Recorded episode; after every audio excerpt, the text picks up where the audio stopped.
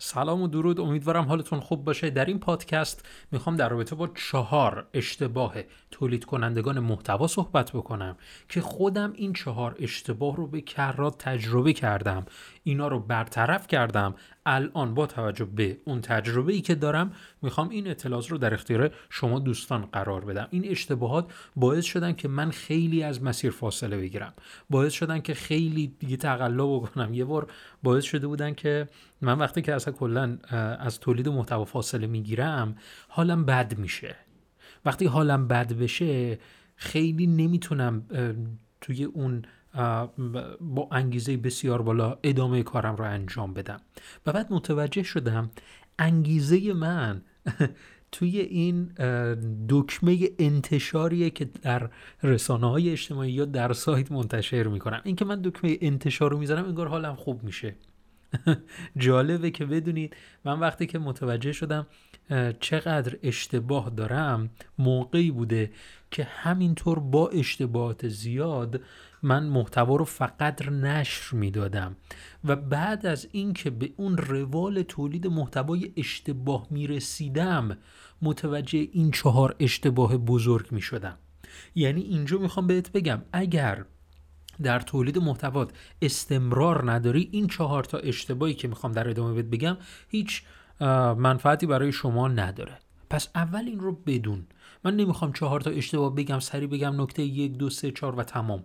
میخوام دقیقاً بشینه اون جایی که در ذهن خودت میتونه قرار بگیره و تبدیل به اجرا بشه و عملیاتیش بکنی. پس بدون اگر در تولید محتوا استمرار نداری این پادکست به دردت نمیخوره.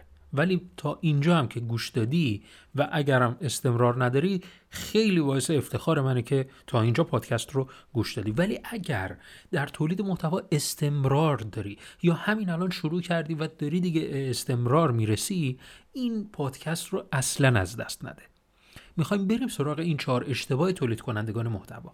اول از همه مهمترینش اینه که تقویم بازاریابی ندارن. دقت کن، نمیگم تقویم تولید محتوا، تقویم بازاریابی. تقویم تولید محتوا هم درش جای داده. ما در تقویم بازاریابی این رو منعطف قرار دادیم که من الان در حال حاضر امروز این محتوا رو تولید کردم، بازخورد میگیرم، محتوای فردا رو منتشر میکنم. حالا امروز فردا یه اصطلاحه، میتونه مثلا هر 3 روز باشه. ولی این که مثلا من تولید محتوای 1 ماه هم رو بنویسم و بعدش منتشر بکنم، نه، اینطوری نمیشه رفت جلو. چرا؟ چون که شما مثلا یه محتوا منتشر میکنی مثلا از جنس آگاهی، مثلا میخوای فقط نشون بدی محصول رو. حالا این دقیقاً 4 برای فروش یک محصول شما طبیعتاً باید یک سری مراحل رو طی بکنی. اولش مثلا آگاهیه.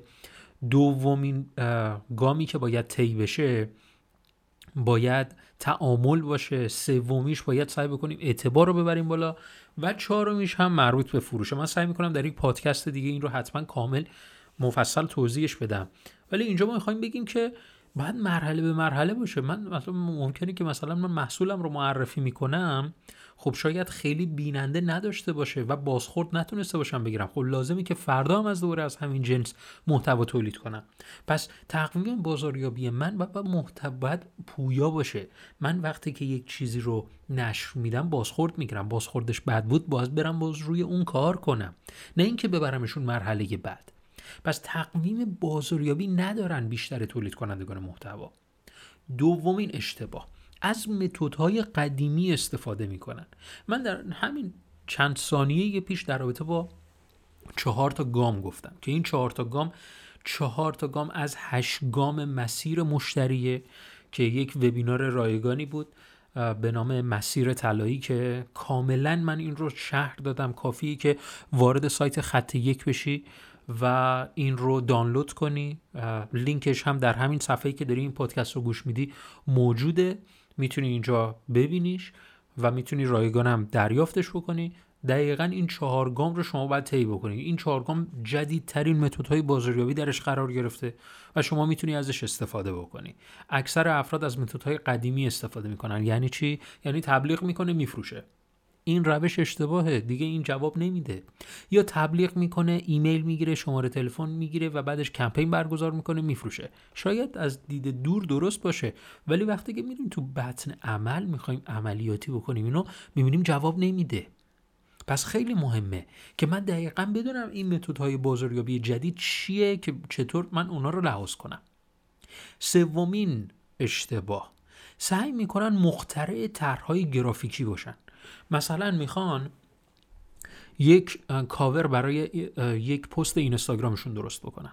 بدترین عمل کرد از نظر من اینه که این چاتو باز کنی، خودت خلاقیت به خرج بدی، یه چیزی طراحی کنی، خروجی بگیری، منتشر بشه. چرا؟ چون که زمان بسیار زیادی از تو میگیره. پس چیکار کنیم بهتره؟ شما میتونی از سرویس‌های آماده‌ای مثل کانوا پرو استفاده بکنی، چون که طرح‌های بسیار زیادی داره. حالا کانوا خودش خیلی طرح‌های بسیار زیادی داره، کانوا پرو خیلی بیشتر که حالا دلاری هم هست که باید پرداخت بشه، ولی همون رایگانش هم خیلی طرح‌های بسیار زیادی داره. طرح‌های آماده، شما از طرح آماده استفاده می‌کنی و منتشر می‌کنی. حالا خیلی از افراد خیلی حساسن، میگن نه اینکه مشابهه، اینکه دقیقاً مثل همون طرح دیگه، اینو افراد تشخیص میدن. اصلا این دیدگاه ها رو نداشته باشید در تولید محتوا. ما میتونیم از طرح‌های آماده استفاده بکنیم با کمی تغییر و تمام، به همین سادگی. چهارمین اشتباه تولید کنندگان محتوا اینی که به افزایش انگیزه خودشون نمیپردازن. افزایش انگیزه خیلی مهمه در تولید محتوا. من باید بتونم مدام انگیزه خودم رو افزایش بدم. من باید چجور انگیزم رو افزایش بدم؟ جملات انگیزشی بخونم، سمینار انگیزشی ببینم؟ نه، آموزش ببینیم. من چرا در تولید محتوا ول میکنم؟ چرا اصلا واقعا اینطوری باید باشه؟ میرم آموزشش رو میبینم چرا واقعا من اینطوری شدم. پس باید به افزایش انگیزه خودمون بپردازیم. این چهار تا اشتباه رو من مرور میکنم. تقویم بازاریابی ندارن، از متدهای قدیمی استفاده میکنن، سعی میکنن مخترع طرح‌ها باشن، طرح‌های گرافیکی، و چهارم به افزایش انگیزه نمیپردازن.